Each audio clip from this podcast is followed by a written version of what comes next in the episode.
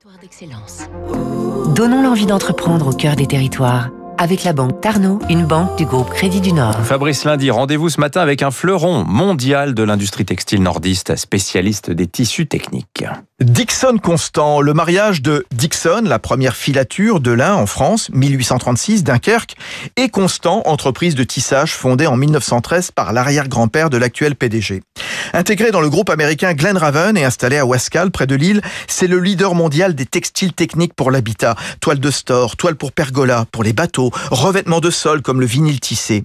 Des usines en Chine, aux États-Unis, Rien qu'à Wascal, 100 000 mètres carrés de tissus sortent chaque jour. Mais ça ne suffit plus à irriguer le marché européen. Un deuxième site va donc voir le jour à Ordin, dans le Valenciennois, proche des grands axes routiers.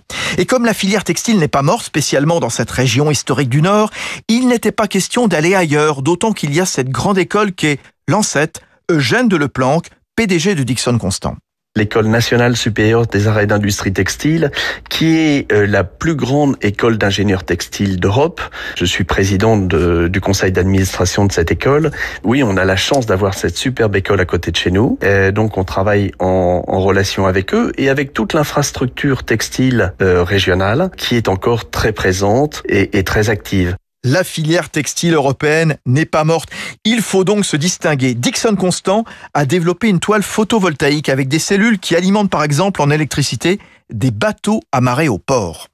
C'était Territoire d'excellence sur Radio Classique.